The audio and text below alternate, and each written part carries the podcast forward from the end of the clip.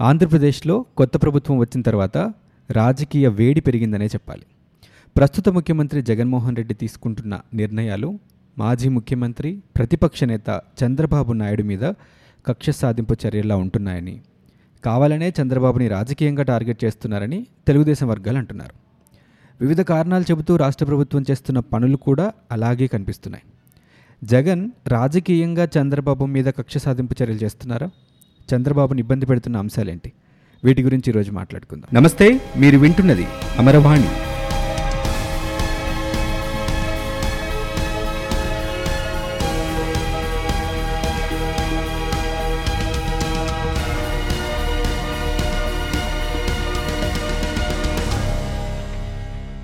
రాష్ట్రంలో అధికార పార్టీ మారిన తర్వాత జరిగిన కొన్ని సంఘటనల గురించి పరిణామాల గురించి మాట్లాడుకుందాం.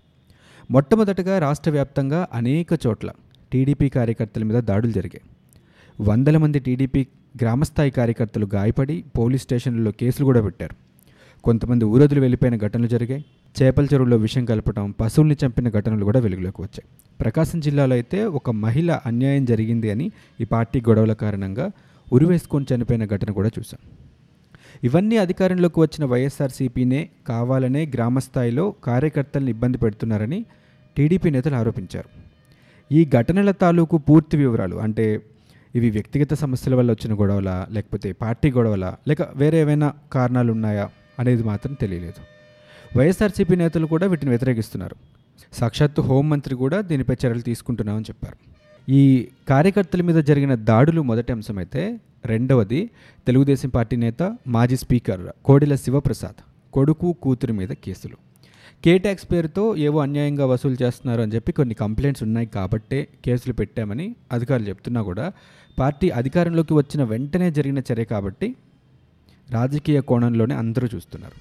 ఇక ఆ తర్వాత కుటుంబ సమేతంగా విదేశీ పర్యటనలో చంద్రబాబు నాయుడు ఉన్నప్పుడు కుటుంబానికి ఉన్న భద్రతా సిబ్బందిని తొలగించారు. ఆ తర్వాత లోకేష్ భద్రతను తగ్గించడం ఫైనల్గా చంద్రబాబుకి కేటాయించిన భద్రతా సిబ్బందిని కూడా తగ్గించడం జరిగింది. అలిపిరి ఘటన తర్వాత ప్రాణహాని ఉందని చంద్రబాబుకి ఆయన కుటుంబానికి భద్రతను పెంచారు. కానీ రీసెంట్గా కేటాయించిన కొందరు భద్రతా సిబ్బందిని తొలగించడం రాజకీయంగా చర్చనీయాంశమైంది. కావాలనే చంద్రబాబు మీద ఇలాంటి చర్యలు చేపడుతున్నారు అనే వాదనకి బలం చేకూర్చినట్టయింది. అయితే నిబంధనలకి తగ్గట్టుగానే భద్రత ఉందని హోంమంత్రి అన్నారు. భద్రత విషయంలో ఏపీ ప్రభుత్వం హైకోర్టులో కేసు ఫైల్ చేయడం జూలై రెండున దీని మీద విచారణ కూడా జరిగింది. ఆశ్చర్యం ఏమిటంటే గవర్నమెంట్ తరపు న్యాయవాది చంద్రబాబు నాయుడికి భద్రతను తగ్గించలేదని రూల్స్ ప్రకారమే యాభై ఎనిమిది మంది భద్రతా సిబ్బందిని ఇవ్వాలని కానీ డెబ్బై నాలుగు మందిని ఇస్తున్నట్లుగా పేర్కొన్నారు. ఇక చంద్రబాబు తరపు న్యాయవాదులు ఎర్రచందనం స్మగ్లింగ్ కేసుల్ని కంట్రోల్ చేసిన బాబుకి ప్రాణహాని ఉంది కాబట్టి భద్రతని తగ్గించొద్దు అని చెప్పి చెప్పారు. ఇంతకు ముందు ఉన్న భద్రతా వివరాలు అలాగే ఇప్పుడున్న భద్రతా వివరాలతో ఒక అఫిడవిట్ సబ్మిట్ చేయాలి అని చెప్పి కోర్టు కేసును వాయిదా వేసింది. రెండు వేల ఐదులో కేంద్ర హోంశాఖ రాష్ట్ర ప్రభుత్వానికి ఇస్తున్న భద్రతను తగ్గించొద్దు అని చెప్పింది. రెండు వేల నాలుగు నుండి రెండు వేల పద్నాలుగు వరకు ప్రతిపక్ష నేతగా ఉన్నప్పుడు కల్పించిన దానికంటే ఇప్పుడు ఇంకా తక్కువ భద్రత ఉంది అని చెప్పి టీడీపీ చెప్తోంది. జగన్ ప్రతిపక్ష నేతగా ఉన్నప్పుడు సెవెన్ ప్లస్ సెవెన్ సిబ్బందిని కల్పించింది చంద్రబాబు ప్రభుత్వం. కానీ ఇప్పుడు బాబుకి టూ ప్లస్ టూ కల్పిస్తున్నారు.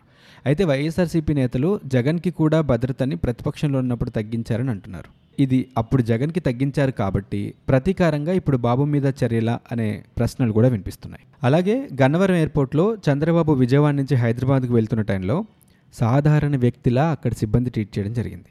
అందరిలాగానే మెటల్ డిటెక్టర్ ద్వారం గుండా వెళ్ళి అందరితో పాటే బస్సులో వెళ్ళి విమానం ఎక్కారు.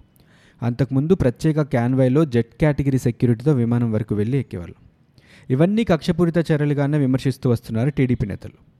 రీసెంట్గా చంద్రబాబు నాయుడు కూడా కక్ష సాధింపు రాజకీయాలు కాకుండా ప్రజల సంక్షేమం గురించి కూడా ఆలోచించాలి అని చెప్పి జగన్కి సూచించారు. వీటన్నింటినీ మించి రాజకీయ దుమారం లేపిన ఘటన ప్రజావేదిక కూల్చివేత. అసలు ఎలాంటి అనుమతులు లేకుండా నిబంధనలకు విరుద్ధంగా ఇష్టారీతను ఖర్చు పెట్టి ప్రజావేదికని కట్టారని దాని కూల్చివేతతోనే ప్రక్షాళన ప్రారంభిస్తారని కలెక్టర్ల సమావేశంలో జగన్ అన్నారు. అన్నట్లుగానే మరుసటి రోజే ప్రజావేదిక భవనాన్ని కూల్చేశారు. ఈ ఘటనతో ఏపీలో రాజకీయాలు మరింత వేడెక్కాయని చెప్పాలి. కోట్ల రూపాయల ప్రజాధనాన్ని అలా వృధా చేయకుండా వేరే పర్పస్ కోసం ఉపయోగించాల్సింది కదా అని టీడీపీ నేతలు అన్నారు. రాజకీయ విశ్లేషకులు కూడా అభిప్రాయపడ్డారు.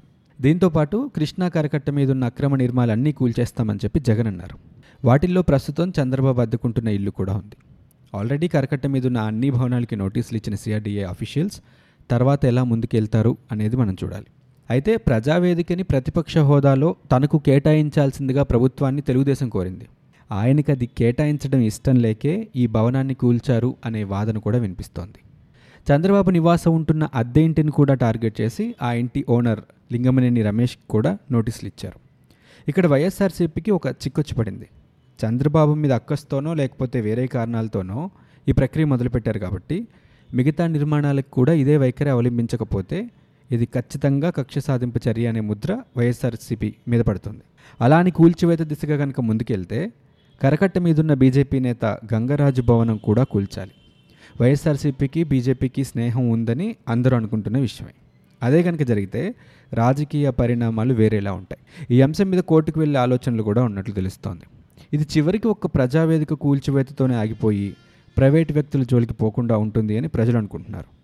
అంతేకాకుండా ఇక్కడ ఒక శివస్వామి ఆధ్యాత్మిక క్షేత్రం ఉంది సచ్చిదానంద ఆశ్రమం ఉంది.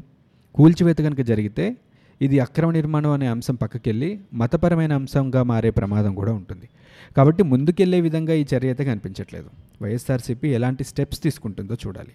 ఇక్కడ గుర్తుంచుకోవాల్సిన విషయం ఏంటంటే వివిధ డిపార్ట్మెంట్లు ప్రభుత్వ అధికారులు ఇచ్చిన పర్మిషన్స్ వల్లే ఈ కరకట్ట మీద ఈ నిర్మాణాలన్నీ జరిగాయి. అయితే ఈ రోజు అవి అక్రమ నిర్మాణాలు అని చెప్తున్నారంటే ప్రభుత్వ అధికారుల అలసత్వం కూడా కనిపిస్తోంది. వీళ్ళ వల్ల వీళ్ళ అలసత్వం వల్ల కొన్ని కోట్ల రూపాయల నష్టం ఈరోజు మనకి ఖచ్చితంగా కళ్ళకు కట్టినట్లుగా కనిపిస్తోంది. ఇన్ని కోట్ల రూపాయల నష్టానికి కారణమైనటువంటి అధికారులపై కూడా ప్రభుత్వం చర్యలు తీసుకోవాలి. అలాగే అవినీతిపై విచారణ రివర్స్ టెండరింగ్ జ్యుడిషియరీ కమిటీ వేయటం ప్రాజెక్టులో జరిగిన అవినీతిని వెలికితీసి వివరాల్ని వెబ్సైట్లో పెడతామనడం ఇదంతా కూడా గత ప్రభుత్వం మీద కక్ష సాధింపులానే కనిపిస్తోంది తప్ప అవినీతి మీద తాను చేస్తున్న సమరంలా అయితే అనిపించడం లేదు. ఎందుకంటే పోలవరం ప్రాజెక్టులో భారీగా అవినీతి జరిగిందని చెప్తూ వైసీపీ వస్తోంది. కానీ ఈ మధ్య కేంద్రం పోలవరానికి సంబంధించి అంచనాలని ఆమోదించడం మనం చూసాం ఇప్పుడు పోలవరంలో అవినీతిని వెతికే ప్రయత్నం కనుక మొదలు పెడితే అది కేంద్రం మీద వ్యతిరేక చర్యగా కనిపిస్తోంది. లక్ష కోట్ల స్కామ్ పేరుతో గత ఐదేళ్ళు జగన్ని విమర్శించారు కాబట్టి అవినీతి ఆరోపణలతో చంద్రబాబుని ఎండగడదాం అన్న ధోరణిలో కాకుండా నిజంగా ఏదైనా శాఖలో భారీగా అవినీతి జరిగితే బయటికి తీసుకొచ్చే ప్రయత్నం ఎలాంటి రాజకీయ కక్ష కోణంలో కాకుండా నిజాయితీగా చేస్తే అది అందరూ ఆహ్వానిస్తారు. అలాగే ముఖ్యమంత్రిగా పనిచేసి సుదీర్ఘ అనుభవం ఉన్న చంద్రబాబు మీద ఇలాంటి ఆరోపణలు చేస్తూ కాలం గడపడం కంటే కూడా ప్రజా సంక్షేమ కార్యక్రమాల మీద ప్రస్తుతం మన ఆర్థిక పరిస్థితిని దృష్టిలో పెట్టుకొని ఆర్థిక వనరుల్ని పెంచే దిశగా కార్యాచరణను రూపొందించాలి. ఆ పనిలో ఉంటే గనక రాష్ట్రం బాగుపడుతుంది. మరో అంశంతో మళ్ళీ మీ ముందుకు వస్తుంది అమర్వాణి. నమస్తే.